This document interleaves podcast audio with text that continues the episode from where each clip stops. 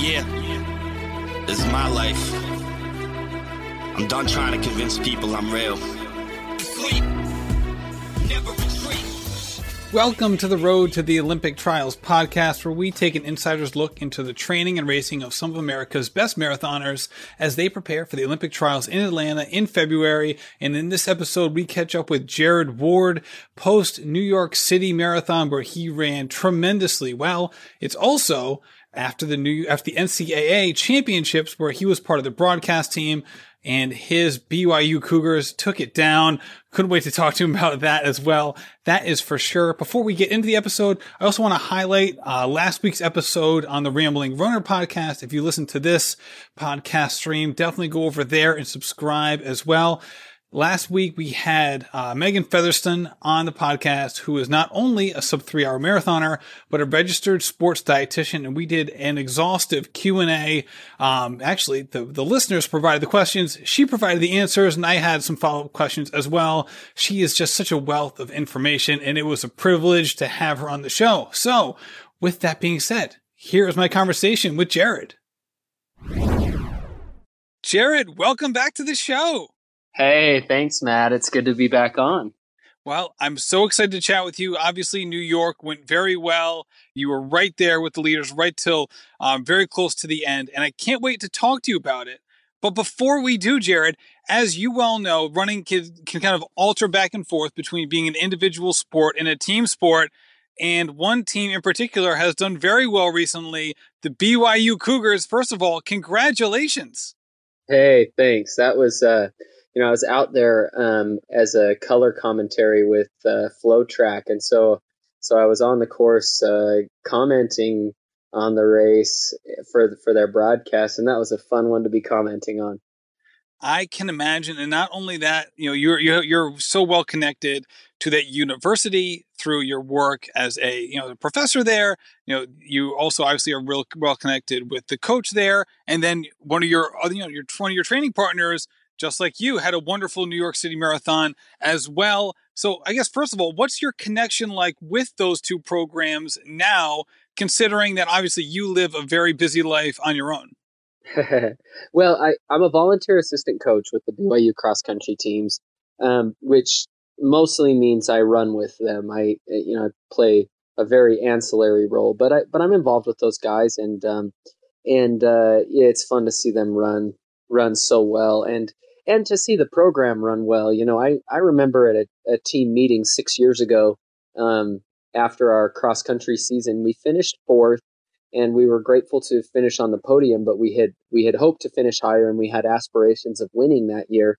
And I remember standing up and saying to the team, some of the you know the guys six years ago, that someday that BYU program is going to win a national title, and when they do, I'm going to say that's my team. And it's going to be all of our team uh, because we contribute to team culture uh, that builds over years to a program that, that can win. And so after uh, after the, the Cougars won a couple weekends ago, I was I was on the phone, you know, seemed like the rest of the day with with guys that I was on the team with, um, guys that were on the team before I was on the team, and uh, sharing memories of our experiences on the team, and really feeling like you know, we were blessed to be a part of the program that was building towards that title. You know, teams don't uh, often materialize out of thin air and, and do things like that.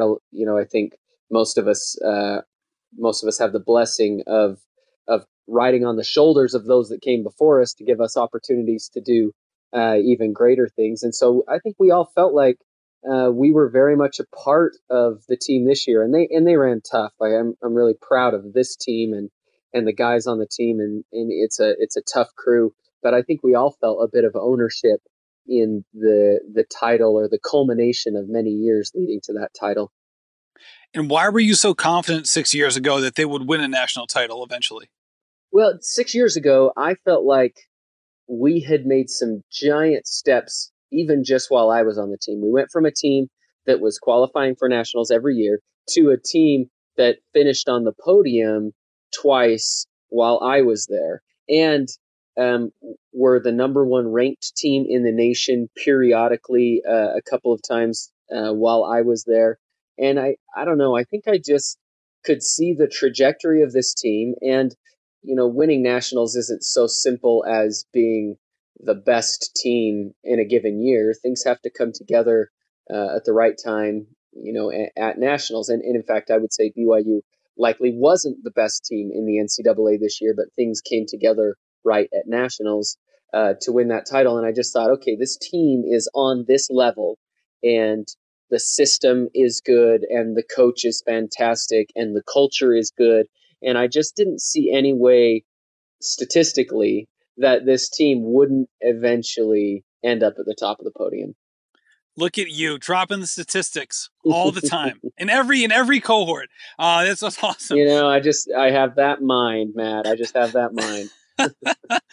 well, you know, being a college athlete, and, and I one is, and I was one as well, really is a special time, especially if you're part of a program that is doing things the right way. And, and by that, I don't necessarily mean, you know, winning championships or winning games, depending on your sport, but more of creating that culture where you're striving for success, but also supporting each other. And you have a coach administration that can kind of lead by example and also show leadership in other ways as well and recently, and for good reason, we've heard a lot of you know you know unfortunate stories about coaches who haven't necessarily done right by their athletes in the short term or long term. So, what has been your experience, both as a student athlete and now as you know being on staff? in terms of trying to be a part of and trying to lead a group where you're trying to have the kind of culture that is not only sustainable for success as a team, but for each individual in mind? Well, there's a couple of ways that you can have success. You can have the dictatorship model where the coach comes in and the coach calls all the shots and it's my way or the highway and the it, you know if the coach knows what they're doing then they can create success by micromanaging the details and and you know coercing the team to success. And that's one model that people have success under but that's not the model at BYU and I think coach Eyestone came in and 20 years ago began establishing culture. And and coach Eyestone is so far from you know walking into a room and um and my way or the highway. You know I I don't know that he would I don't know that he would ever call it you know my team. I don't know if he would ever say my team because he he comes in and he facilitates an environment in which leaders can develop. And he lets the team set the goals. And he's there to guide the team and he has fantastic advice and he knows he knows what he's doing coaching he knows what he's doing you know he he ran professionally for over a decade and, and competed on a couple of Olympic teams. He knows what he's doing um, in terms of motivating the the mental aspect of of running and training the physical aspect. But it's not a hey guys, this is my program and this is how we're doing it. It's very much a conversation, and he lets guys help dictate what the team's going to look like that year and what the goals are going to be like and even what races are we going to run or when are we going to be when are we going to start sharpening up or what do you think we need? And you know he takes feedback from athletes and uh, and sometimes you know he has a good reason why we shouldn't do something and he'll explain that. Um, but he just breeds leadership. And so i think the the culture that coach Eyestone has established is really what has won uh, a national title. And that culture is going to continue to be vying for these national championships. And it's going to continue to be a podium team. And I think even so much, you know, I, I'm going to be so bold to say that someday, even when Coach Eyestone is done coaching, the program is still going to continue to have success because he has established culture.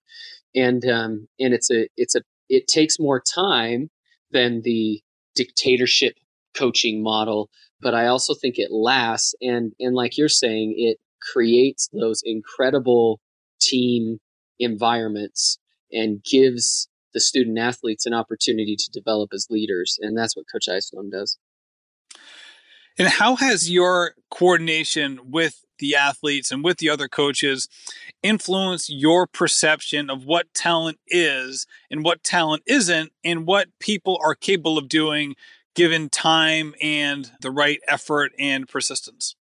Well, I think what it's done for me is it's shifted emphasis in my mind on really finding the best talent to finding people who are going to fit in with and continue to develop the team culture that's critically important for teams like this BYU cross country team. I mean, if you look at this team, if you were to go to, you know, look, compare high school PRs for runners on this BYU cross country team to some of the other teams in the nation, there's no way on paper that these guys should win a national title.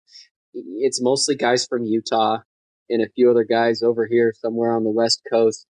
And that's it. And it's, it's a culture developed program. And so I think there's a real power to principles of synergy. And when the, when you're doing something for a team, I mean, we had a, we had a guy, our, our fifth man on this team is a steeplechaser and he'd never run a 10k before nationals. And, you know, he finished just a few spots out of, out of all American. He's a powerful steeple runner. He's not really a cross country build, but he was running for a team.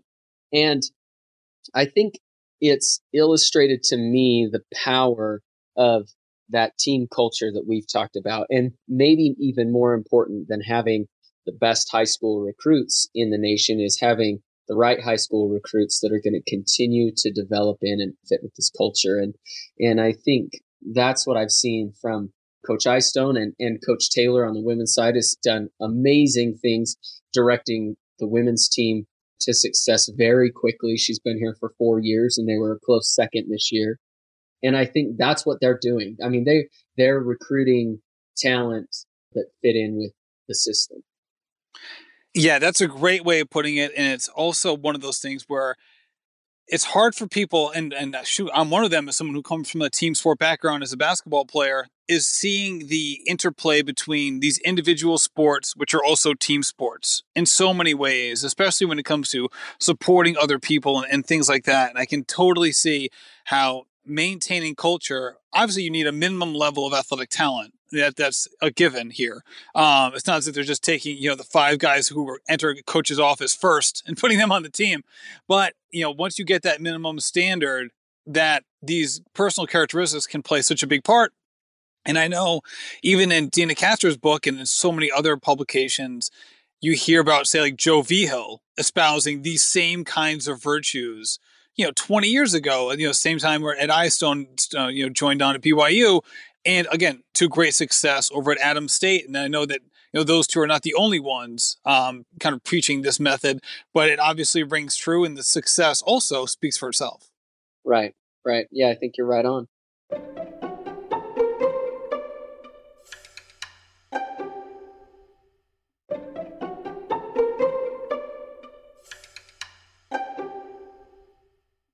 So let's talk about, you know, kind of moving, shifting towards the New York City Marathon. Also, kind of staying on the BYU tip, Connor McMillan as well, who had who had an unbelievable race, and obviously, as someone who's been training with him, you must have seen some of this, um, you know, behind the scenes. What was your training like in terms of partnering with him and other people in this build up and doing some of these key workouts by yourself?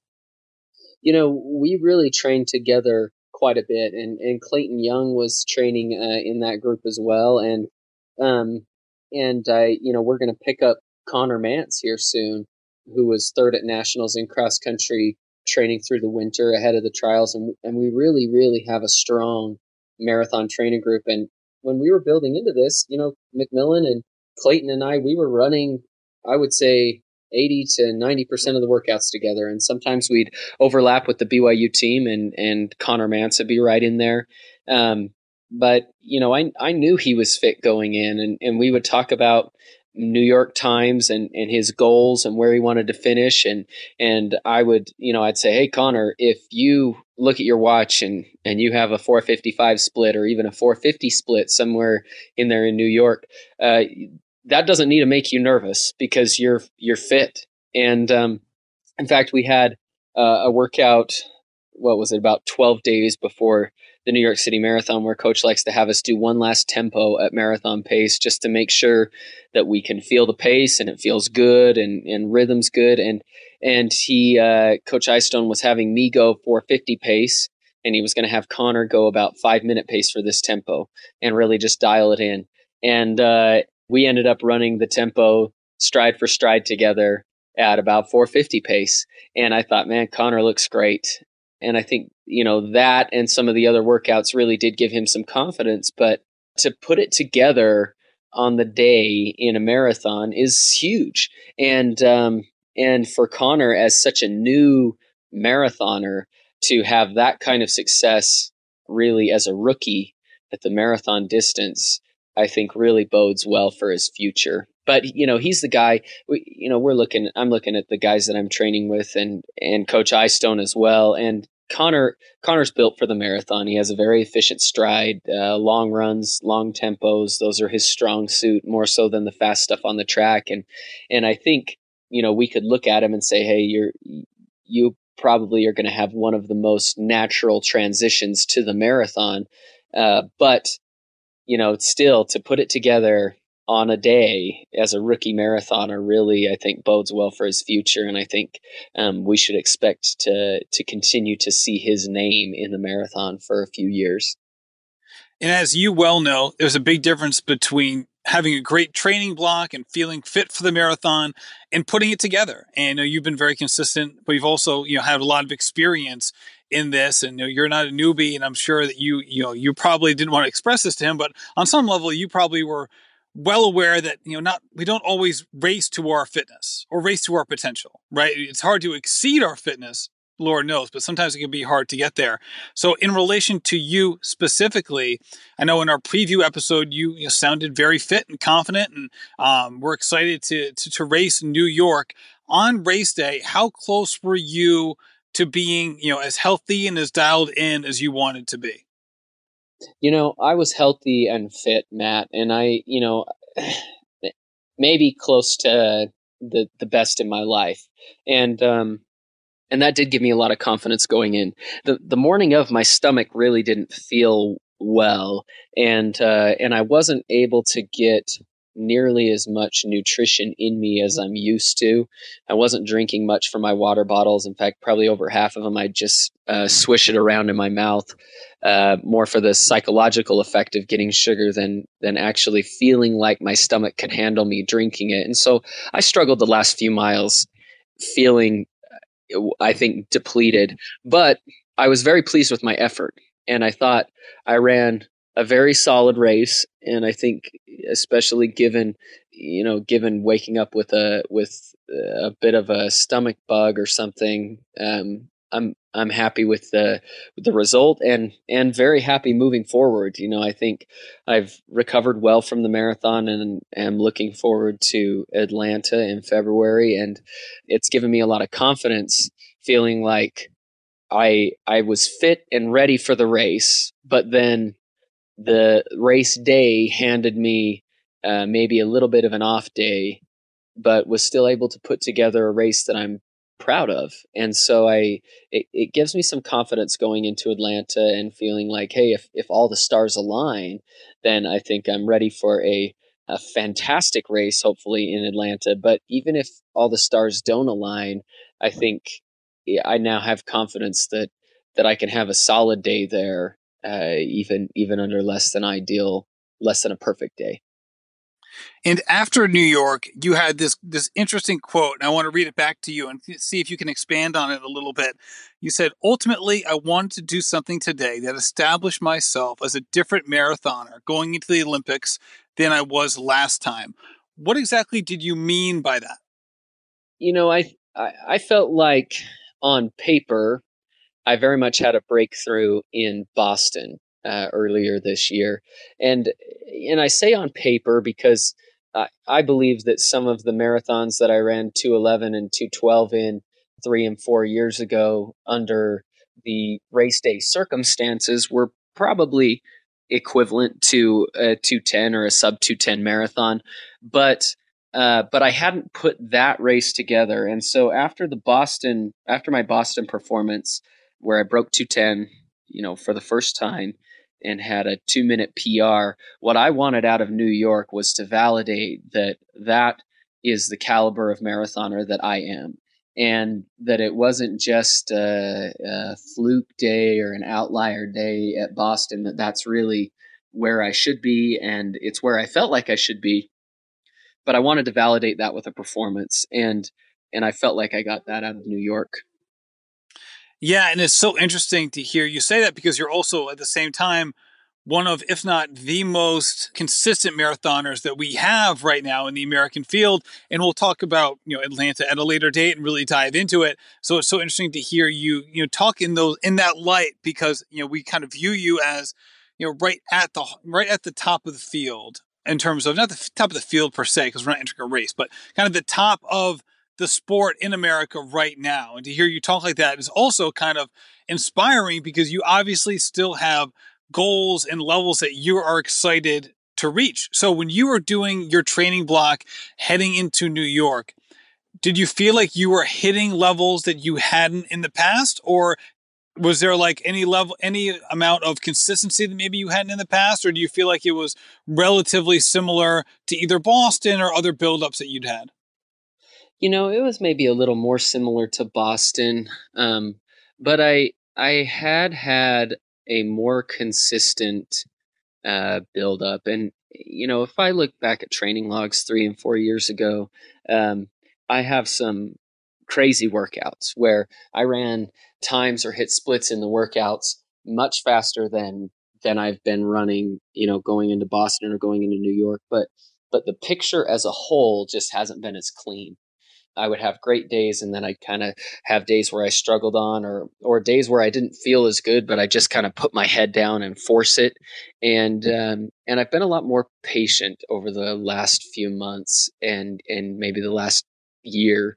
And I think that that has contributed to me being healthier and just being able to have solid performances day in day out and and maybe even a little little less mentally taxing. You know it, i would get you know when i hear a workout um, that's you know five by two mile or coach likes to do these uh, mile repeats he calls them fatigued mile repeats where we do a 10 mile run and then meet at the track and and do some hard intervals. And and some of these workouts that are like staple coach Eyestone workouts when i would hear we were having one of those workouts i felt a certain level of pressure to run faster for the workout than i had ever done before. And so these uh, these workouts would be physically draining certainly but also mentally draining and i think my new philosophy is to be consistent and to get solid workouts in and to let my fitness come. And it's a lot less intimidating to show up to the start of a workout. I don't I don't stress over workouts anymore and and if it's not a perfect day, then it's not a perfect day. Um, but I, I run more effort based, and I think that's what I felt going into New York. My mileage wasn't as high as as it had been in the past and frankly as I'd like it to be. I was I was hitting more around 100 miles a week or maybe 100 to 110 and I'd like to be 10% higher than that um, going into the trials and uh, but but I was just being very patient with it and I was letting letting the mileage come gradually and uh, you know and and so I guess that's where I was at. I, I do feel like I took some time to get my speed back last summer after Boston. I started training with some of these BYU guys on the track as they were getting close to the end of their track season. You know, that's the Connor and Clayton that I'm training with now, and Rory and Conner Mantz. And um, I feel like I did get some speed back. So my speed going into Boston or going into Chicago, sorry, not go my speed going into New York there was certainly better um, than my speed was uh, going into Boston. But I, you know, the but the long stuff was good too. And um, anyway, so you know, things things change, uh, but I'm I'm certainly a lot more patient uh, in my training now than I used to be. And I heard you talk about Lifetime Fitness uh, last week on your podcast with Tina Muir, and I thought that was a great a great uh, part of that interview, and it was great. It was great all around. But I really enjoyed that that aspect of it. And I was thinking about lifetime fitness in relation to the marathon specifically. And how much do you think it matters compared to, say, like you see someone doing a 5,000 meter or 10,000 meter? How much different is it for a marathon specifically? And I say this under the guise of people like, say, like Connor, who will be, you know, toeing the line, potentially toeing the line in Atlanta, who have run really good races, but maybe don't have the breadth of experiences as, say, someone like you or Abdi or a variety of other people? Well, yeah, it it doesn't mean. Um, I, I think lifetime fitness is massive for the marathon. Now, it doesn't mean like that someone like Connor McMillan or even a, a debut marathoner can't make the team. Um, you know, we in fact we've seen that Galen Galen made the team in in 2016. Now Galen is is is likely the the best distance runner that America's ever had in terms of talent. Uh, but you you see it, and I don't think you need lifetime fitness, but lifetime fitness can carry you if the training cycle wasn't perfect. So uh, what I mean by that is take a Connor McMillan. He he ran New York. It was technically his second marathon, but uh, he calls it his first marathon as a man. So I, I, think there's some merit to saying, hey, it was his first marathon, um, his first real marathon where he really did a training block for it and, and prepped for it. Now, so the, the trials, I'll call it his second marathon. If training goes perfect for him going into the trials, and he's fit and ready to go. He can put together a great race.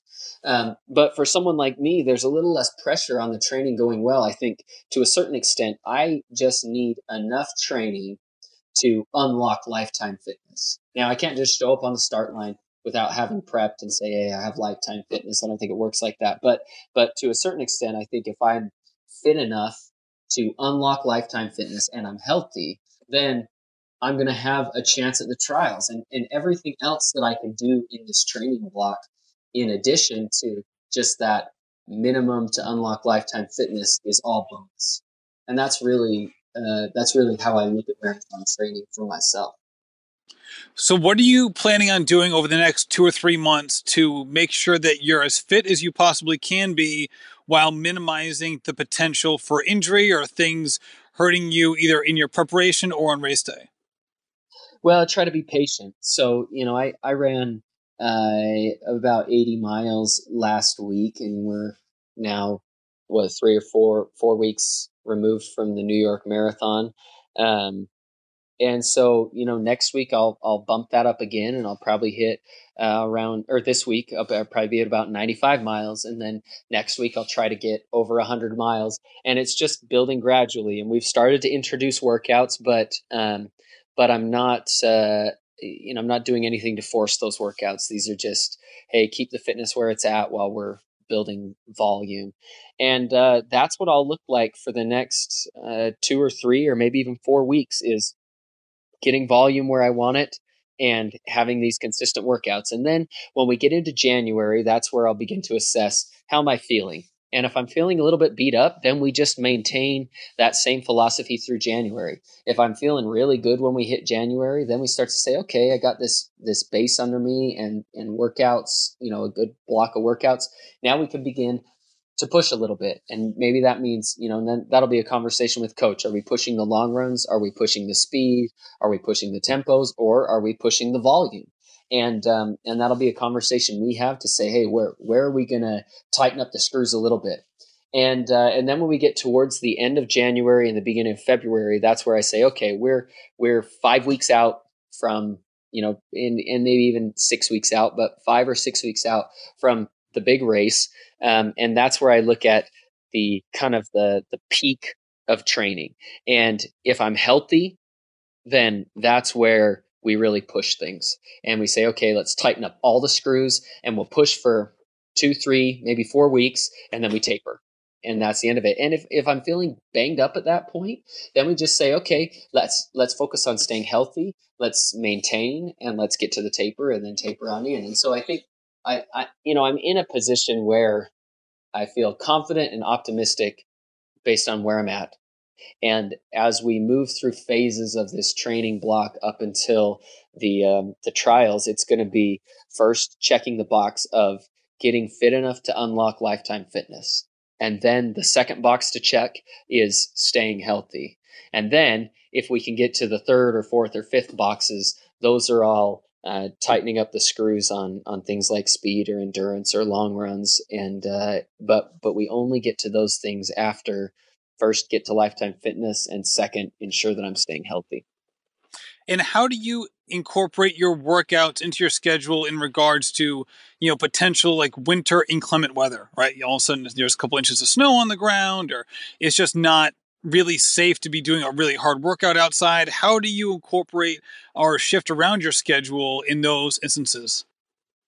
Well, I love the treadmill, Matt, actually, and so um, on days when it's it's just not good weather to be outside, I uh, I don't have a problem getting on the treadmill for for even for a long run. I I handle treadmills really well, um, but I also you know BYU has a fantastic indoor track, and um, and so if if if weather's bad or gets ugly, sometimes it means we have to shift things one day or we have to flop a Tuesday and a Thursday workout and say, okay, we'll do this workout inside because we can use the indoor track and it's more of an interval workout. And then we'll go out on the roads, hopefully on Thursday.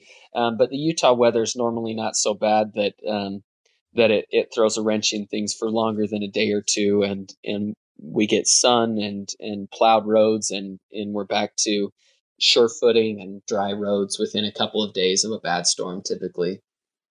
So, do you have any races on the schedule pre Atlanta? No, none yet. Uh, I, you know, I'd consider a tune-up race in January, um, but we'll see. You know, I feel uh, the the older I get, uh, the less and less I feel like I need a tune-up race, and um, and so when we get to middle of December or end of December, I'll start deciding if I feel like uh, having a sharpener is going to do me some good, either by getting out and having a really hard effort on a race or just by going through a, a race day, you know, simulation, get up early in the morning, have, you know, feeling some nerves, get out there and run. Um, and so it, if I feel like I need that towards the end of December, then I'll I'll pick a tune-up race and, and I'll I'll sharpen up in, in January. But I think, you know, at this point, it's it's likely that I'll just uh, I'll just stay at home and train up until the trials. There you go. Jared, thank you so much for coming on the show. Congratulations again in New York and to your you know your your alma mater, BYU, kicking some serious butt in the NCAAs. Congratulations all around and thanks for coming back on the show. Hey, Matt, it's so good to be back on. Thanks for what you're doing.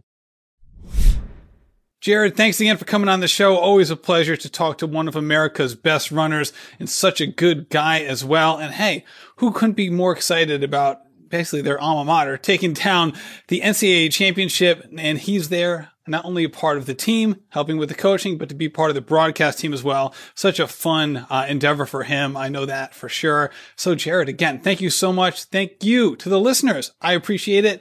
And also, if you wouldn't be so kind to share, rate, and review the podcast as well. If you like it, that's the best thing you can do for the show. Have a great day and happy running. This has been a production of the Rambling Runner Podcast Network.